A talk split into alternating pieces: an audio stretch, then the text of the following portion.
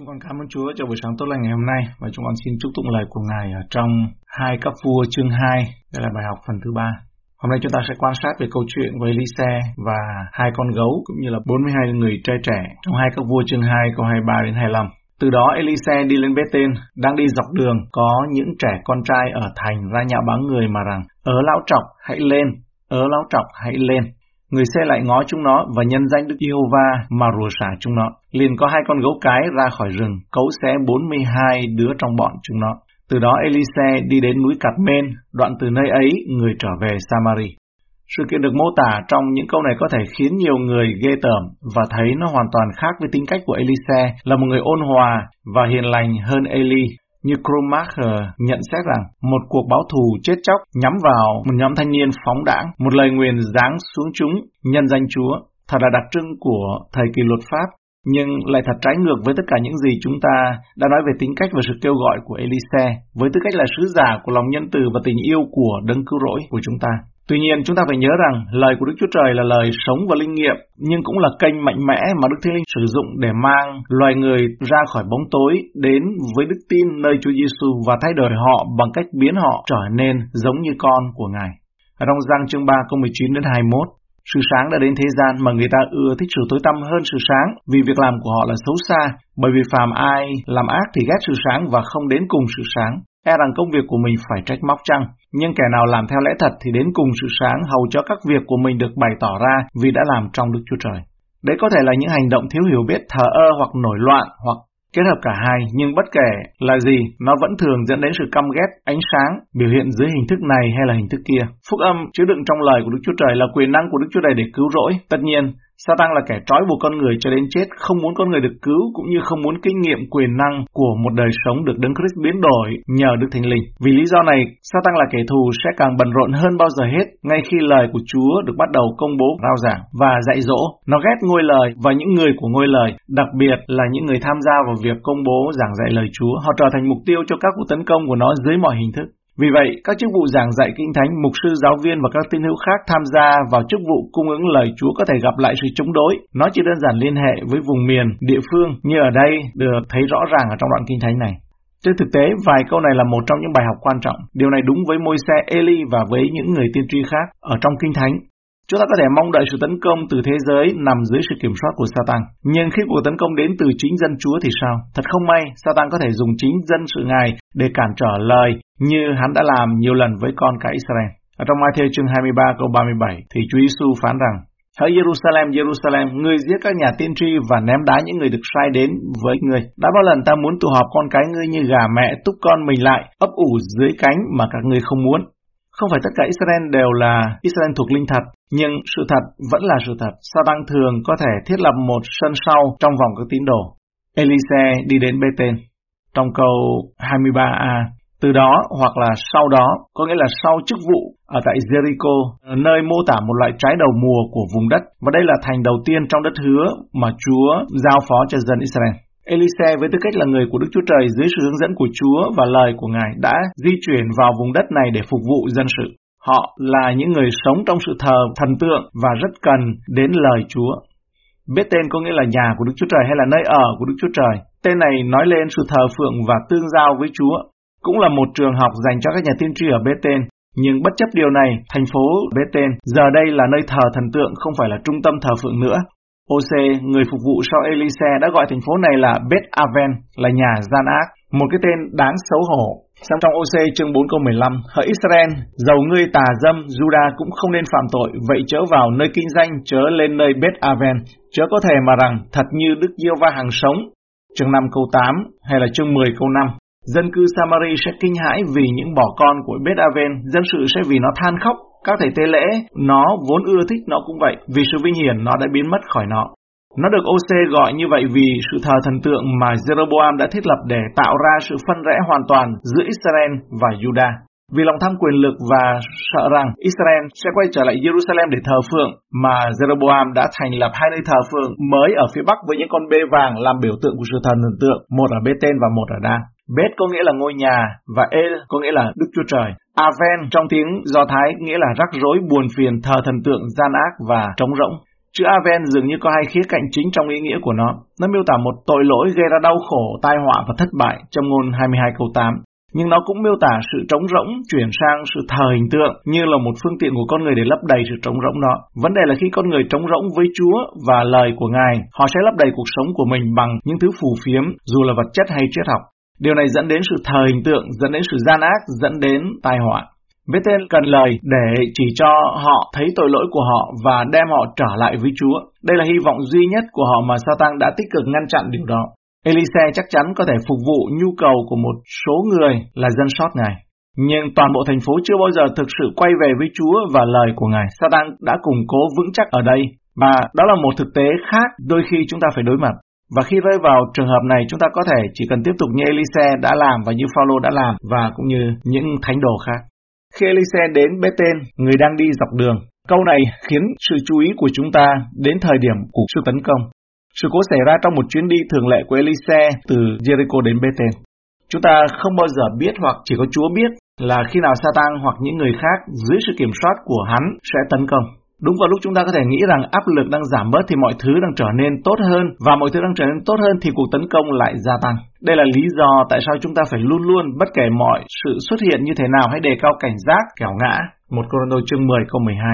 Tại sao chúng ta phải xét mình để khỏi rơi vào trước cám dỗ? Galati chương 6 câu 1. Và tại sao chúng ta phải cẩn trọng cách chúng ta bước đi? Ephesos chương 5 câu 15. Bởi vì chúng ta đang sống trong một thế giới gian ác và Satan đang rình mò thường xuyên. Nó đang chiến đấu để chống lại các thánh đồ. Câu 23b. Có những trẻ con trai.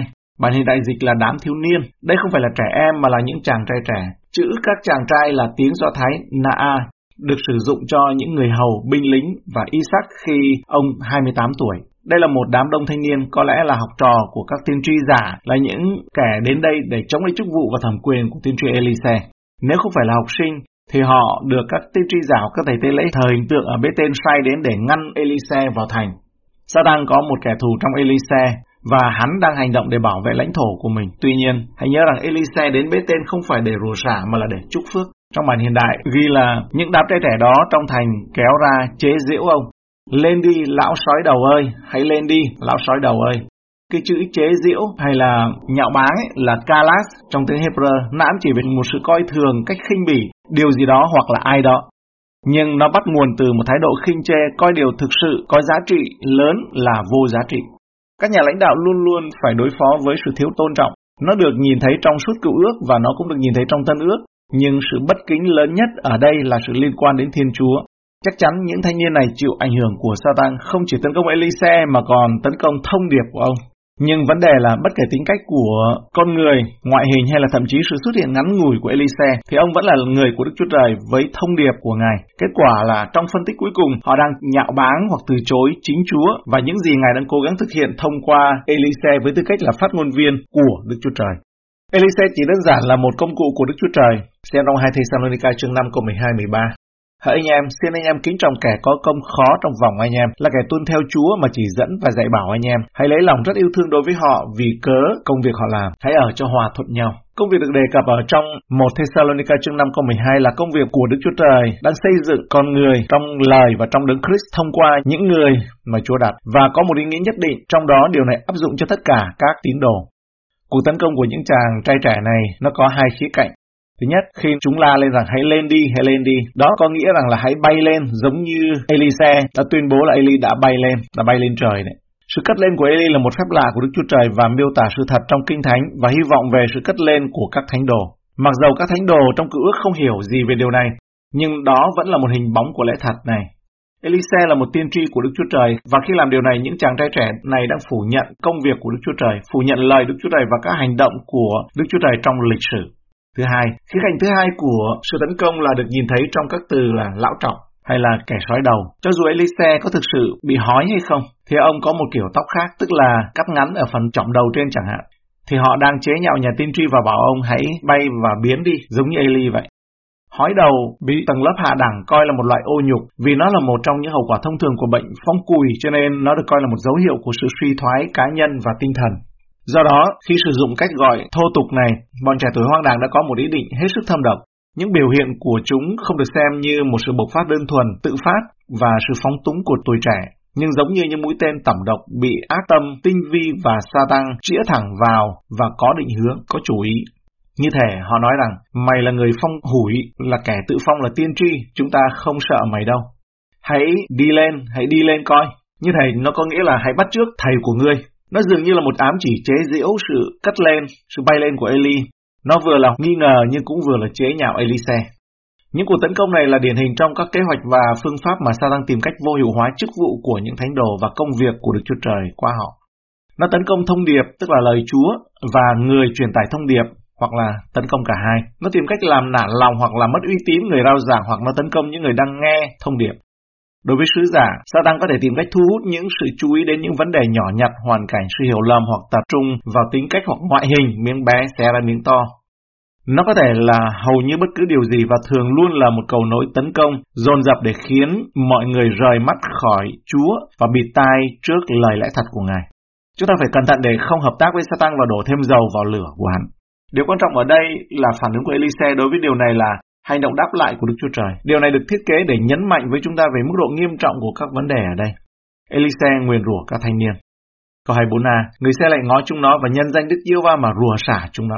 Điều này có vẻ khắc nghiệt nhưng đôi khi Đức Chúa Trời và những người lãnh đạo của Ngài đã hành động nghiêm khắc để gây ấn tượng cho mọi người về sự nghiêm túc của đời sống và lời Đức Chúa Trời. Anania và Sapphira là một minh họa cho điều này trong Tân Ước.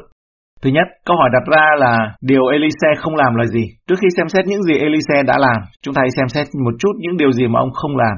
A. Ông không quay đầu bỏ chạy. B. Ông không tranh luận với chúng hay bám theo chúng. Như trong Matthew chương 7 câu 6, đừng cho chó những đồ thánh và đừng quang hồ tray mình trước mặt heo kẻ nó dè đạp dưới chân và cắn xé các ngươi chẳng. C. Ông đã không thỏa hiệp với thông điệp của mình. D. Ông không hành động hoặc phản ứng vì tự ái lo sợ hoặc tự vệ theo quan điểm của bản ngã hoặc lòng kiêu ngạo bị tổn thương. E. Ông không phàn nàn với Chúa hay là muốn đầu hàng. F. Ông chỉ phớt lờ những lời nói, hành động và thái độ của chúng Câu trả lời của Đức Chúa Trời chứng minh cho điều này. Điều này dạy chúng ta điều gì? Khi rắc rối xảy đến, chúng ta đừng bao giờ đặt lòng hoặc là chạy theo các giải pháp của thế gian, của xác thịt, tức là theo quan điểm của con người về lối thoát hoặc chiến thuật phòng thủ. Xem Thi Thiên 147 câu 10 câu 11. Ngài chẳng đẹp lòng sức của ngựa cũng không thích chân của loài người, bèn là đẹp lòng người kính sợ Ngài và kẻ trông đợi sự nhân từ của Ngài.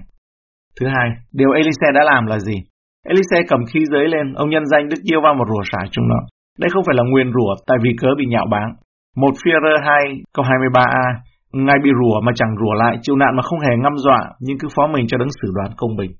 Elise đã tin cậy nơi Chúa để mọi việc trong tay Ngài, mấu chốt ở đây nằm ở chữ nguyên rủa. Nó không có nghĩa là mắng chửi bằng những lời thấp hèn, mà chữ này là kala, trong tiếng Hebrew có nghĩa là nhanh nhẹ, coi như không. Ý nghĩa chính là nhanh nhẹ. Cả hai dạng động từ và danh từ dường như là đại diện cho một công thức diễn tả sự loại bỏ hoặc hạ thấp vị trí của phước lành.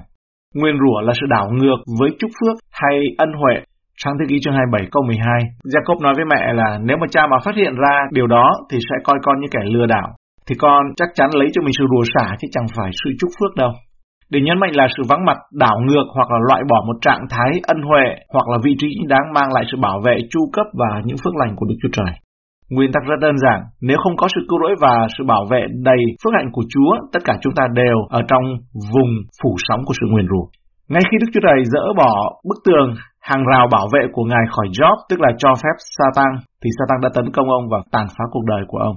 Vì vậy Elise với tư cách là một nhà tiên tri đã nhìn thấy tình trạng cứng cỏi và nổi loạn của họ. Họ đã không có đáp lại trước sự sửa trị. Elise đã bởi thẩm quyền của Ngài nhân danh Chúa, tức là chỉ đơn giản là giao phó họ cho Chúa vì có những ý đồ riêng của họ và hậu quả mà họ phải gặt là bị loại bỏ khỏi sự bảo vệ chung của Chúa. Có lẽ ông đã nói điều gì đó như nguyện Đức Chúa đầy xử, xử lý các ngươi tùy theo điều các ngươi đáng phải chịu hoặc là nguyện các ngươi bị nguyền rủa vì tội nổi loạn của mình. Còn Phaolô thì nói ở trong một câu Cô chương 5 câu 5 là những kẻ như vậy thì phó cho quỷ sa tăng.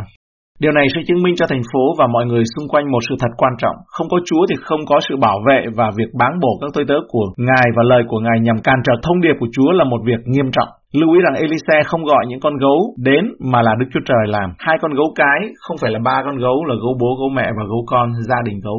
Và hai con gấu đó đã xuất hiện, sẽ xác 42 thanh niên. Bạn sẽ nghĩ rằng điều này sẽ đánh, đánh vào lòng kính sợ Đức Chúa Trời của toàn bộ khu vực trong nhiều năm tới ư? Nhưng không, trái tim của con người vốn như vậy, hoặc là cứ tiếp tục phất lờ bỏ qua, từ chối, hoặc là sớm quên sự việc này đi. bức tranh tiên tri của ân sủng. Việc Elise bị 42 kẻ trai trẻ nhạo báng tại bê tên. Con số 42 tức là 13 nhân 4, tức là 14 nhân 3, hay là còn có một cách nói khác là một thì, các thì và nửa thì, là con số mang ý nghĩa về sự phán xét của Chúa. Nó rút ra bài học cho chúng ta, nếu không nhận ân điển thì sẽ nhận sự phán xét. Elise là vị tiên tri của ân sủng. Nhờ ân huệ này mà ông đã giúp đỡ rất nhiều người, nhưng đôi khi chúng ta cũng được cho biết rằng sự phán xét đến từ ông. Điều này cho thấy rõ ràng rằng không thể chơi đùa với ân điển, bất cứ ai từ chối sẽ bị trừng phạt. Gehazi vì lòng tham lam đã bí mật nhận của cải từ Naaman mà không được phép của Chúa và phá hủy bức tranh ân sủng mà Đức Chúa Trời đang muốn vẽ những đường nét tiên tri ở trong cựu ước về hình bóng của Đấng Christ ở trong tân ước. Chuyện gì đã xảy ra? KIC đã trở thành người phung. Hai các vua chương 5 câu 20 đến 22. Ở trong hai các vua chương 7, nhà tiên tri Elise thông báo rằng nạn đói trong thành phố bị bao vây sẽ đột ngột chấm dứt. Người con cai nâng đỡ vua hay là người lãnh đạo đã không tin điều này. Ông nhận được lời tiên tri rằng ông sẽ nhìn thấy nó nhưng không được ăn, ở trong câu 2 đấy. Người lãnh đạo đã bị người ta đạp chết ở dưới chân tại nơi cửa thành. Cho nên chúng ta hãy nắm bắt điều này, ai không muốn ân sủng, ai không muốn hiểu ân sủng, ai không tin vào ân sủng, thì chỉ có sự phán xét đang chờ đợi. Trong Matthew chương 12 câu 30, ai không ở với ta thì nghịch cùng ta, ai không hiệp, thâu hiệp với ta thì bị tan ra. Giăng chương 3 câu 18, ai tin Ngài thì chẳng bị đoán xét đâu, ai không tin thì đã bị đoán xét rồi vì không tin đến danh con một của Đức Chúa Trời. Kết luận, Đức Chúa Trời không xem nhẹ khi chúng ta phớt lờ lời Ngài hoặc cản trở công việc, rao giảng, gia tăng, làm lan rộng lời Chúa. Đây là công việc nghiêm túc. Một câu tôi chương 3 câu 16-17, anh em há chẳng biết mình là đền thờ của Đức Chúa Trời và Thánh Linh của Đức Chúa Trời ở trong anh em sao? Ví có ai phá hủy đền thờ của Đức Chúa Trời thì Đức Chúa Trời sẽ phá hủy họ vì đền thờ của Đức Chúa Trời là thánh mà chính anh em là đền thờ. Chương 3 câu 10 Theo ơn của Đức Chúa Trời ban cho tôi, tôi đã lập nền như một tay thợ khéo mà có kẻ khác cất lên trên nhưng ai nấy phải cẩn thận về sự mình xây trên nền đó. Chương 11 câu 30 cũng là một Corinto đấy. Ấy vì cơ đó mà trong vòng anh em có nhiều kẻ tật nguyền, đau ốm và có lắm kẻ ngủ. Ở đây nói về sự dự tiệc thánh mà thiếu sự cẩn trọng, thiếu sự phân biệt hay là một sự ăn năn khống, gọi là ăn năn cho có. Là tín đồ chúng ta nên mong đợi sự chống đối. Chúng ta càng ra đi cho Chúa, chúng ta càng phải đối mặt với nhiều cuộc tấn công từ kẻ thù của chúng ta thông qua những âm mưu khác nhau của nó. Một phi rơi chương 4 câu 12, hỡi kẻ rất yêu dấu anh em bị trong lò lửa thử thách chơi lễ làm lạ, nhưng mình gặp một việc khác thường. Như Phaolô cũng nói ở trong 2 Timothy chương 3 câu 12, và lại hết thảy, mọi người muốn sống cách nhân đức ở trong Chúa Giêsu Christ thì sẽ bị bắt bớ. Chúng ta cần nhiều những Elise hơn, những người sẽ đứng vững và hành động theo Kinh Thánh để lại kết quả cho Chúa. Đây chính là điều mà Phaolô đã làm liên quan đến sự chỉ trích mạnh mẽ mà một số người trong Corinto thường nhắm vào ông. Xem trong một Corinto chương 4 câu 1 đến câu 6, nhưng mà chúng ta đọc từ câu 3. Về phần tôi, hoặc bị anh em xử đoán hoặc bị tòa án nào của loài người xử đoán tôi cũng chẳng lấy làm quan hệ gì. Chính tôi chẳng tự xử đoán mình nữa, vì tôi chẳng thấy mình có điều gì đáng tội, nhưng tôi cũng không nhờ sự đó mà được xưng là công bình. Đấng xử đoán tôi ấy là Chúa. Vậy chớ xét đoán sớm quá hãy đợi Chúa đến. Chính Chúa sẽ tỏ ra những sự giấu trong nơi tối ra nơi sáng và bày ra những sự toan định trong lòng người. Bây giờ ai nấy sẽ bởi Đức Chúa Trời mà lãnh sự khen ngợi mình đáng lãnh. Như với Elise và Phaolô, chúng ta cần tiến tới trong chức vụ của mình trong khi luôn tin cậy Chúa mở đường và loại bỏ những chướng ngại vật. Cảm ơn Chúa đây là bài học trong ngày hôm nay.